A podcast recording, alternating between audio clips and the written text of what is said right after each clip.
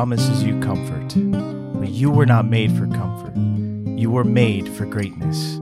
These are the words of Pope Benedict XVI given years ago at a World Youth Day. Speaking to young people, Pope Benedict had these beautiful words of encouragement, but also invitation and challenge to share.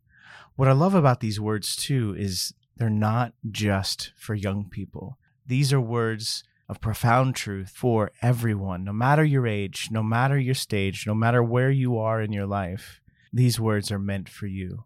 We struggle a lot with that word greatness.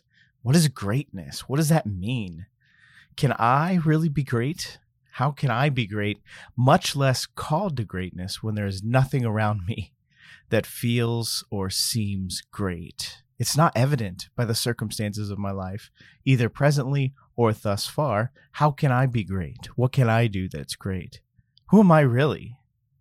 Or sometimes, as I've felt one time or another, and even sometimes not that long ago, have I wasted too much time for the Lord to use me in any great way?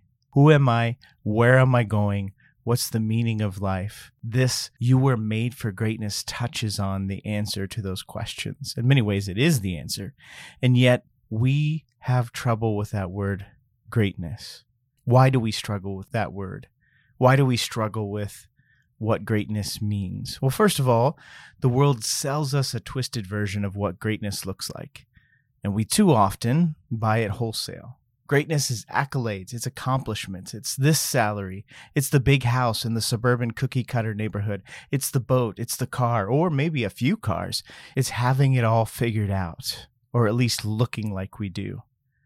Social media makes this worse. Even for those of us who are sincerely striving to live the faith well, we can fall into the trap of comparing ourselves to other, almost like a, a blessing one upmanship that it can happen. Uh, I'm more blessed than you. We may not say it explicitly, but we do it. More often, probably, though, we, we feel somehow less blessed than the happy, successful people we see filling our social media feeds. We share only the good things, what makes us look put together. It's a vicious cycle. You know, I, I see friends post how their six year old, and I'm exaggerating because this is what it feels like to me in the moment. I how their six year old has just wrote his own mass setting, how he's learned to pray the divine office in Latin, all while completing a dissertation on the complete works of J.R.R. Tolkien. Then I look at my kids running around, what what feels like animals, like animals, while we try to pray the rosary, and I feel like, wow, I'm not good at this Catholic dad thing. I must not be. Rather than rejoicing in my friend's success and uh, rather than allowing myself to be inspired by the example he's presenting, I feel somehow less than. I'm not as good as he is. But in actuality, greatness is in the intention. Greatness is in doing the right thing despite the circumstances because the reality here is that no time with my kids, especially attempting to pray, no matter how successful, air quotes, that is or not, none of that time is wasted. Greatness is in the intention. In scripture, we read of James and John arguing over who is the greater apostle, and we still do this. But greatness is honesty, greatness is vulnerability, greatness is transparency. Greatness is authenticity, especially in our friendships and in our relationships. Greatness is faithfulness to our vocation and state in life, even in the most mundane day to day activities, even when we don't really want to, even when we want to give up. I heard a priest once answer the question, When did you decide to be a priest? with a very surprising answer. His response, This morning when did you decide to be married? That's greatness. Another way we struggle to understand this call to greatness, we struggle with that word greatness itself, is that we give into feelings of discouragement. And I, and I think we give into these feelings of discouragement in two different ways. We say to ourselves, someday I'll be a saint. Someday I'll be good enough. Someday I will find my vocation as if it's a destination that we have to earn a ticket for. and we just fumble our way through life and hope we find it along the way.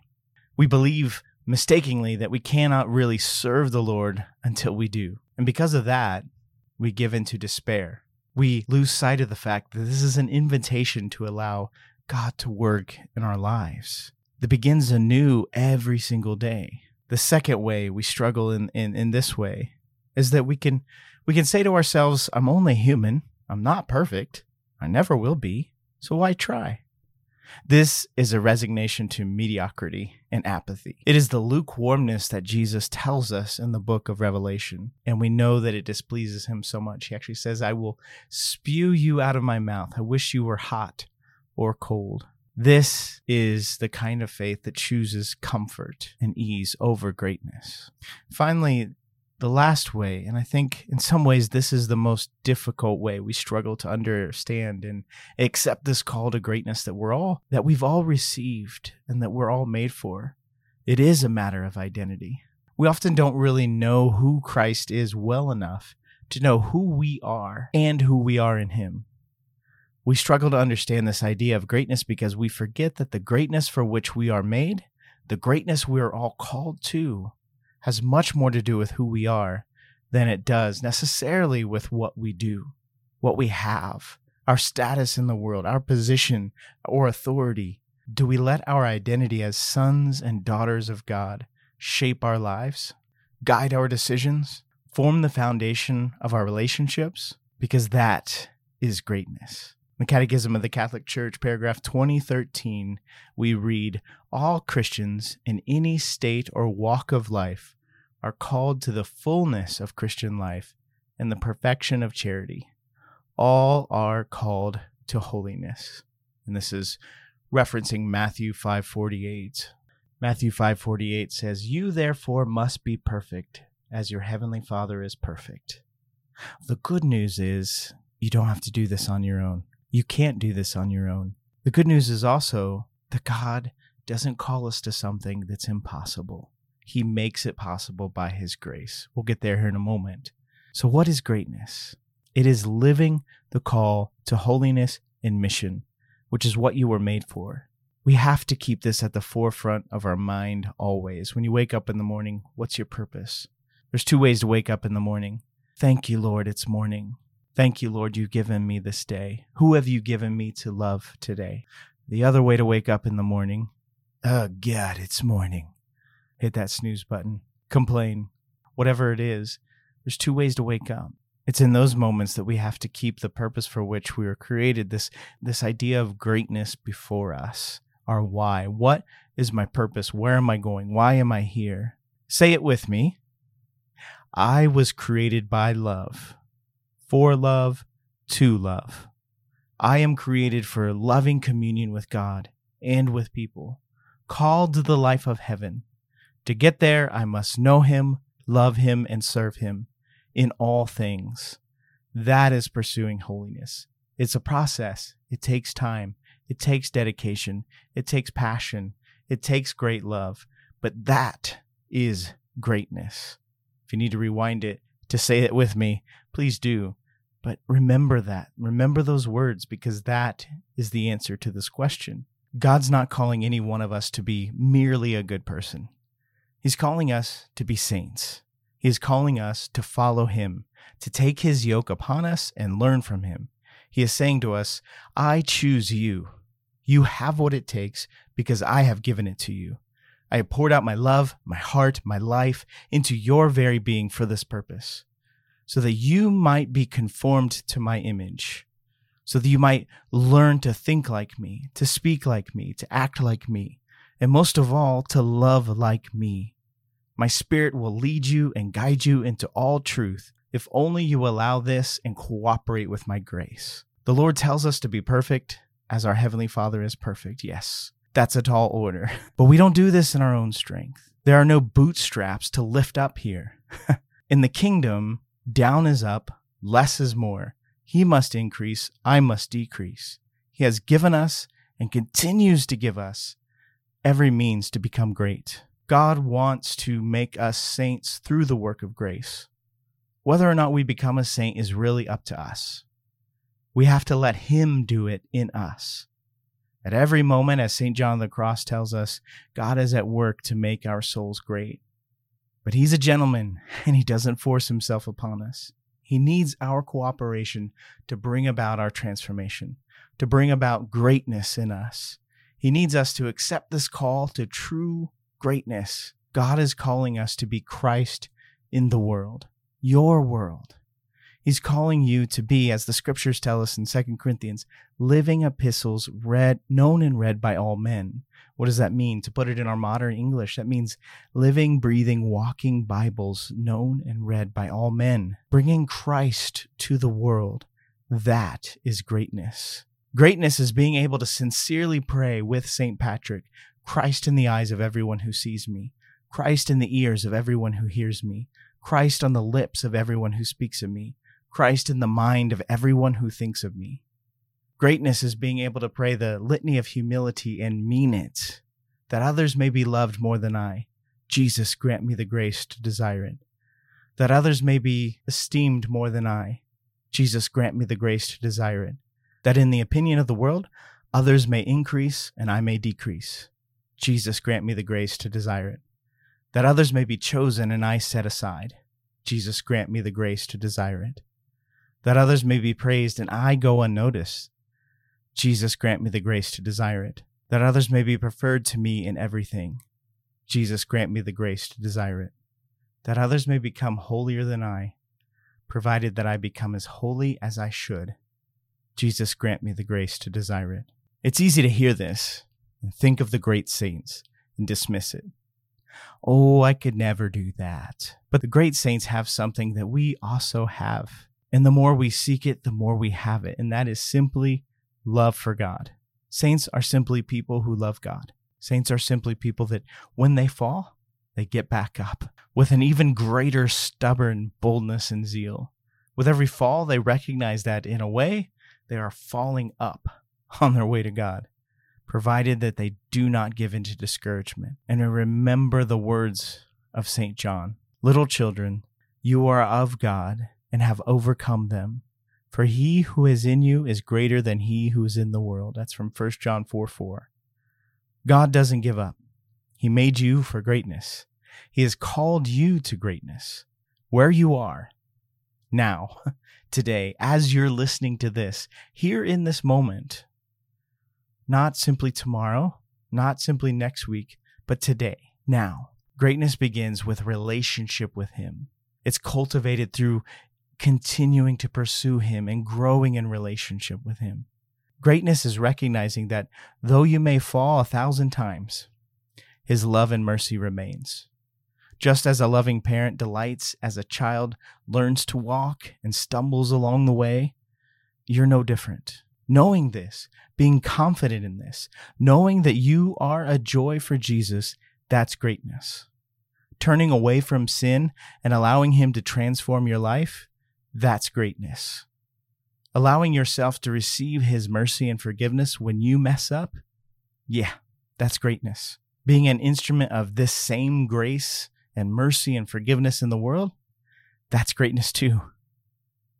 Too many people fail to realize how deeply the Father thirsts for their love and how he desires to be their Savior. I would add to this as well forgiving yourself also and extending that same mercy to yourself, not beating yourself up over your faults and failings. That's greatness also. So, what does greatness really look like, though? It looks like love and service to God without limits. None of the saints put any limits on their service to God. As Maximilian Kolbe tells us, their former mediocre righteousness no longer satisfy them. By striving to reach the peak of Christian perfection, they tried to redeem the time and the graces they had previously squandered. In fact, when it comes to the glory of God and the salvation of souls, no effort is too heavy for a saint. No cross is unpleasant because it can be put to the service of God's love. Sometimes we make following the will of God for our lives much, much more complicated than it actually is. And so we think of this kind of greatness, we think it seems out of reach. But through the pages of Scripture, the readings of the church, the lives of the saints, the Lord has actually given us a pretty good roadmap to follow. We're reminded that we should, of course, love God, love our neighbor. That's the greatest commandment.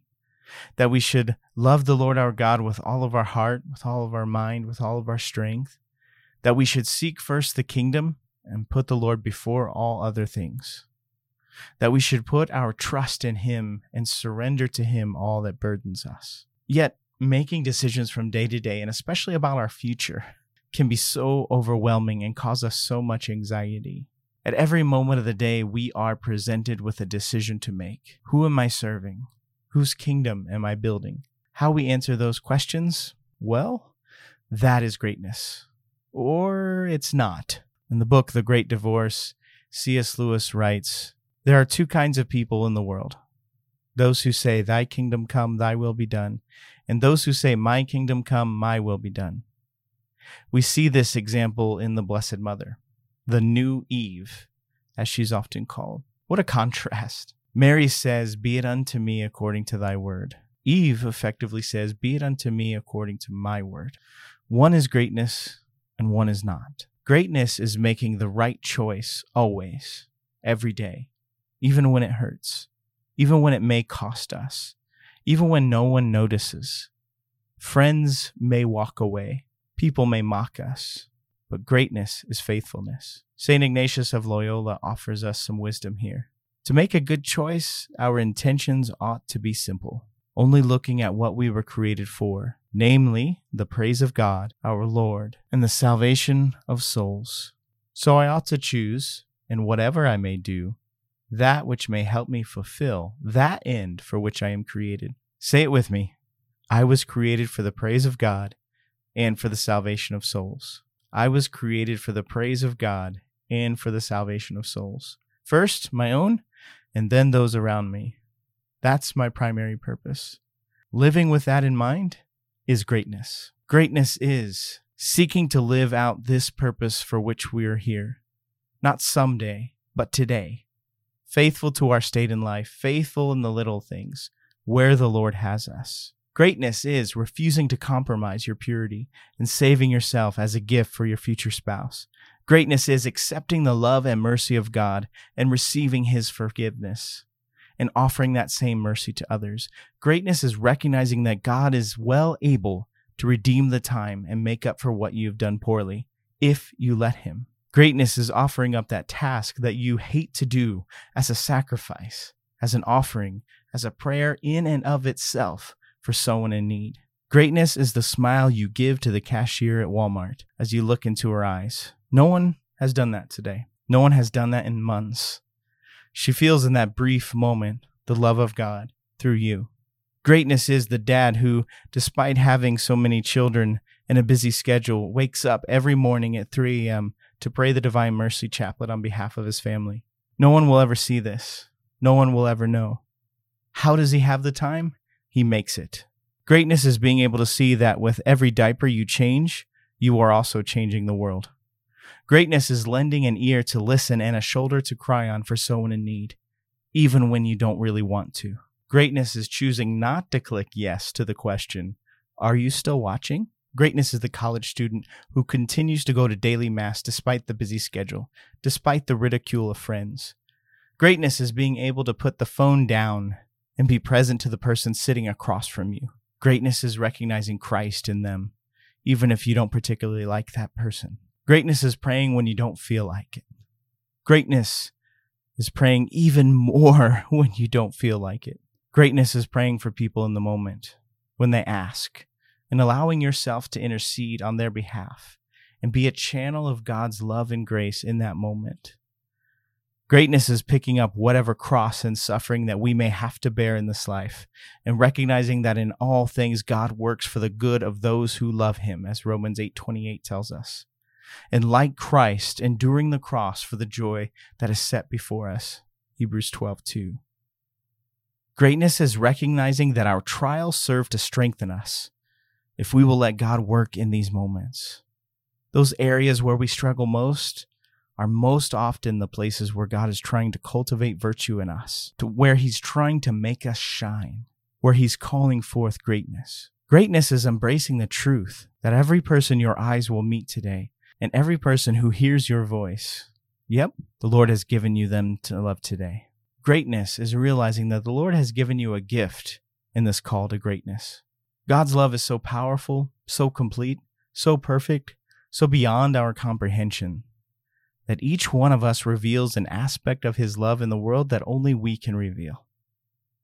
Greatness is allowing yourself to be a reservoir of love that is poured out on those around you.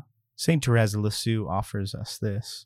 I understood that to become a saint, one had to suffer much, seek out always the most perfect thing to do, and forget self. I understood too that there were many degrees of perfection, and each soul was free to respond to the advances of our Lord, to do little or much for Him. In a word, to choose among the sacrifices He was asking. Then, as in the day of my childhood, I cried out, My God, I choose all. I don't want to be a saint by halves. I'm not afraid to suffer for you. I fear only one thing to keep my own will. So take it, for I choose all that you will. Greatness is saying with Saint Therese, I choose all.